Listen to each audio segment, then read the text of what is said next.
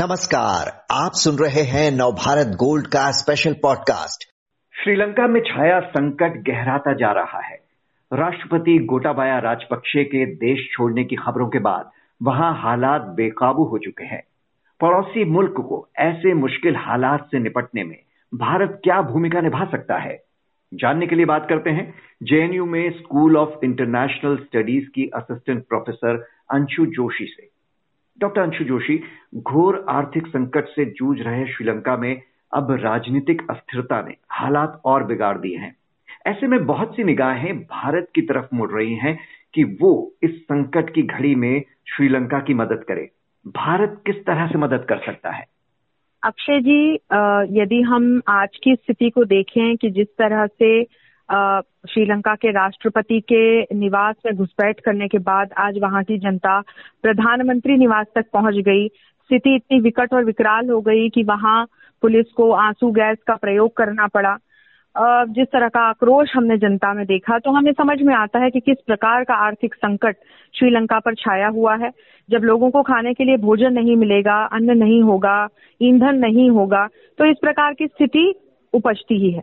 अब आपने बहुत अच्छा प्रश्न पूछा। जब हम भारत की ओर देखते हैं तो भारत ने हमेशा से एक अच्छे पड़ोसी मित्र की भूमिका, चाहे वो श्रीलंका हो, चाहे नेपाल हो, चाहे बांग्लादेश हो, चाहे पाकिस्तान हो, निभाने की कोशिश की है।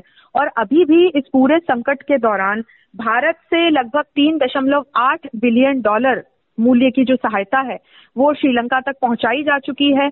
और इसमें कई अनाज की जो खेप है, वो है। दवाइयाँ हैं, अन्य इस प्रकार के जो आवश्यक सामग्री है जो हमारे जीवन के लिए ज़रूरी है, वो है। और भारत श्रीलंका के लोगों की पीड़ा को समझ रहा है, श्रीलंका के लोगों के साथ है। लेकिन अब एक बहुत महत्वपूर्ण बिंदु समझने की बात है कि जब बात वहाँ के राजनीतिक व्यवस्था की हो जाती है तो भारतीय सरकार ने इस बात को बिल्कुल स्पष्ट करके रखा हुआ है कि श्रीलंका के राजनीतिक मामले में और आंतरिक मामले में भारत दखल नहीं देने जा रहा है। तो कई इस प्रकार की अफवाहें उड़ी आज सवेरे कि जो वहाँ के राष्ट्रपति हैं, वो मालदीव चले गए हैं वहाँ की सेना की सहायता से।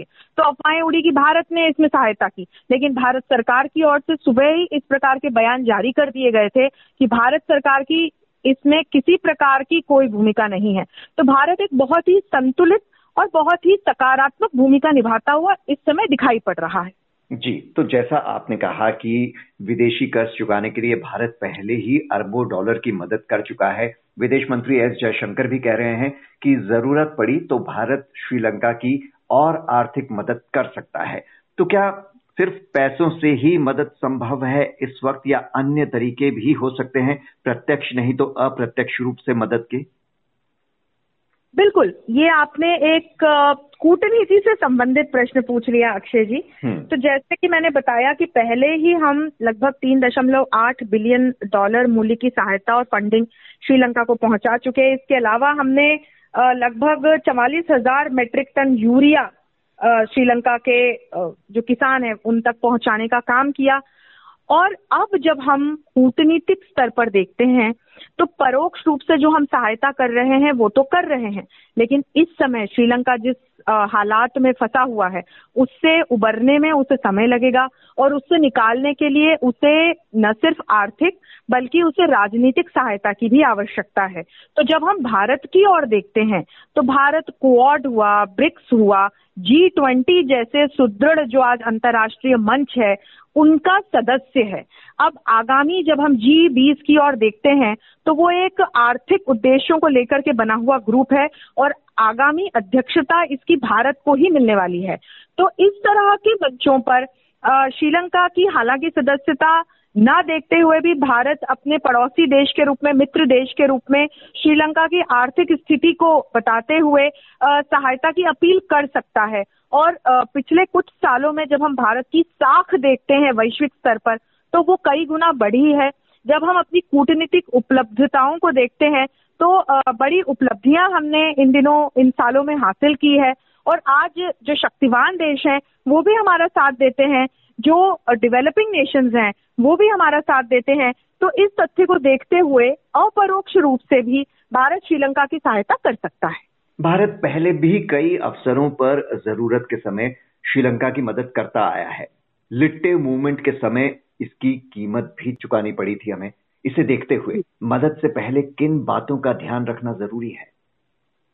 देखिए, इस बार इसीलिए मुझे लगता है कि भारत सरकार ने बहुत स्पष्ट तरीके से इस बात को विश्व के सामने रख दिया कि जहाँ तक बात वहाँ की जनता की और लोकतांत्रिक व्यवस्था की है तो एक अच्छे पड़ोसी देश के रूप में वसुधैव कुटुंबकम की भावना के साथ नेबर्स फ़र्स्ट की पॉलिसी के साथ, भारत श्रीलंका की जनता की मदद करने के लिए तत्पर खड़ा है, तैयार है और कर रहा है।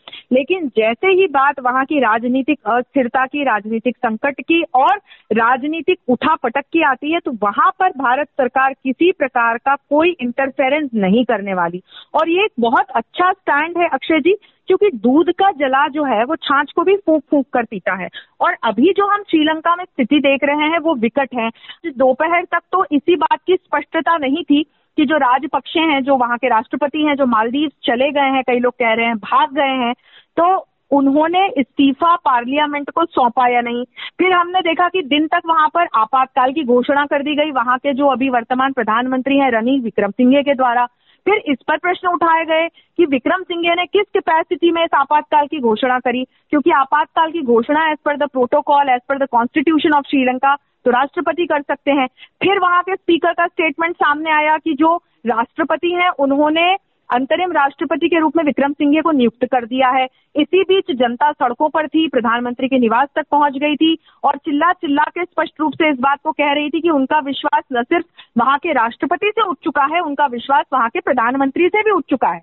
तो इस स्थिति को देखते हुए और फिर जो वहाँ विपक्ष के जो नेता हैं, उन्होंने कई स्टेटमेंट्स दिए, उनके ट्वीट सामने आए, वो वहाँ का अंतरिम राष्ट्रपति बनने के लिए प्रयास प्रयासरत दिखे। तो वहाँ जो एक राजनीतिक घमासान मचा हुआ है और इस बीच जब हम वहाँ के कॉन्स्टिट्यूशन को देखते हैं तो उसके अनुसार राष्ट्रपति के इस्तीफा सौंपने के बाद पार्लियामेंट के पास ये अधिकार होता है कि एक महीने के अंदर अंदर वो नए राष्ट्रपति का चुनाव करे और इसके साथ ही इस मध्यावधि में जो अभी प्राइम मिनिस्टर हैं, उनको वो एक एक्टिंग प्रेसिडेंट के रूप में नियुक्त कर दे। लेकिन इसको लेकर के भी हमने देखा कि आज दिन तक न तो स्पष्ट कोई स्थिति थी और आपस में घमासान एक युद्ध की तरह की स्थिति बन गई थी। तो इस राजनीतिक संकट में भारत की सरकार अपने आप को वहाँ के आंतरिक यदि राजनीति से दूर रखती है तो ये बहुत अच्छा सराहनीय कदम है। लेकिन हाँ आर्थिक स्तर पर, क्योंकि हम ये देख रहे हैं कि कहीं ना कहीं श्रीलंका की जो आज हम स्थिति देख रहे हैं, उसमें उसकी अपनी जो फेल्ड पॉलिसीज़ है, उसका तो हाथ रहा ही है। चीन का एक बहुत बड़ा हाथ आज जो आर्थिक संकट हम श्रीलंका में देखते हैं, उसके लिए सारे एक्सपर्ट्स मान रहे हैं कि रहा है। तो वहाँ पर इस बिंदु को भी मद्देनजर रखते हुए भारत की सरकार अपनी एक दूरी जो है, वो श्रीलंका का जो राजनीतिक सिस्टम है, उससे बरत रही है। श्रीलंका में अराजकता की स्थिति है। पाकिस्तान में भी आर्थिक संकट गहराता जा रहा है। पड़ोसी मुल्कों की ऐसी स्थिति, हमारे लिए कितनी चिंता की बात है? अक्षय जी, ये निश्चित रूप से एक चिंताजनक विषय है, क्योंकि यदि आपके पड़ोसी सुदृढ़ होते हैं और आपके अपने पड़ोसियों के साथ अच्छे संबंध होते हैं तो न सिर्फ़ अंतर्राष्ट्रीय स्तर पर जब आप कूटनीति की दृष्टि से देखते हैं, जब आप अपने बॉर्डर सिक्योरिटी मैनेजमेंट की ओर देखते हैं तो आपको बड़ी सहायता मिलती है। इसीलिए जब हम कौटिल्य के अर्थशास्त्र को भी देखते हैं और उसमें जब हम कूटनीति पढ़ते हैं और एक प्राध्यापक के रूप में जब मैं पढ़ाती हूँ तो उसमें नेबर्स फ़र्स्ट पॉलिसी का ज़िक्र किया हुआ है। कि जो हमारे पड़ोसी हैं, उनके साथ हमारे अच्छे संबंध होने चाहिए और जो पड़ोसी हैं, वो सुदृढ़ होने चाहिए। लेकिन आज क्या हो रहा है? चीन ने डेप्ट डिप्लोमेसी का सहारा लेते हुए, बड़ी चालाकी से स्ट्रिंग ऑफ़ पर्ल्स स्ट्रेटजी का सहारा लेते हुए, भारत को उसके पड़ोसी देशों के माध्यम से, चाहे श्रीलंका हो, चाहे नेपाल हो, चाहे पाकिस्तान हो, लपेटने का प्रयास किया है। तो आप देखिए कि श्रीलंका में चीन ने बहुत यूज़ इन्वेस्टमेंट किया और फिर श्रीलंका ने बड़े पैमाने पर चीन से कर्ज लिए। लेकिन इसके बदले में चीन ने क्या किया? वहाँ का जो जियो स्ट्रेटेजिक इंपॉर्टेंस का हम्बेन टोटा पोर्ट है, उस पर चीन ने अपना कब्जा कर लिया। और ये उसकी स्ट्रिंग ऑफ़ पर्ल स्ट्रेटेजी का एक हिस्सा है। नेपाल में भी चीन लगभग इसी स्थिति को दोहराता हुआ नज़र आ रहा है। पाकिस्तान में जब आप ग्वादर पोर्ट की ओर नज़र डालते हैं तो आपको बिल्कुल यही स्थिति बनती हुई नज़र आती है।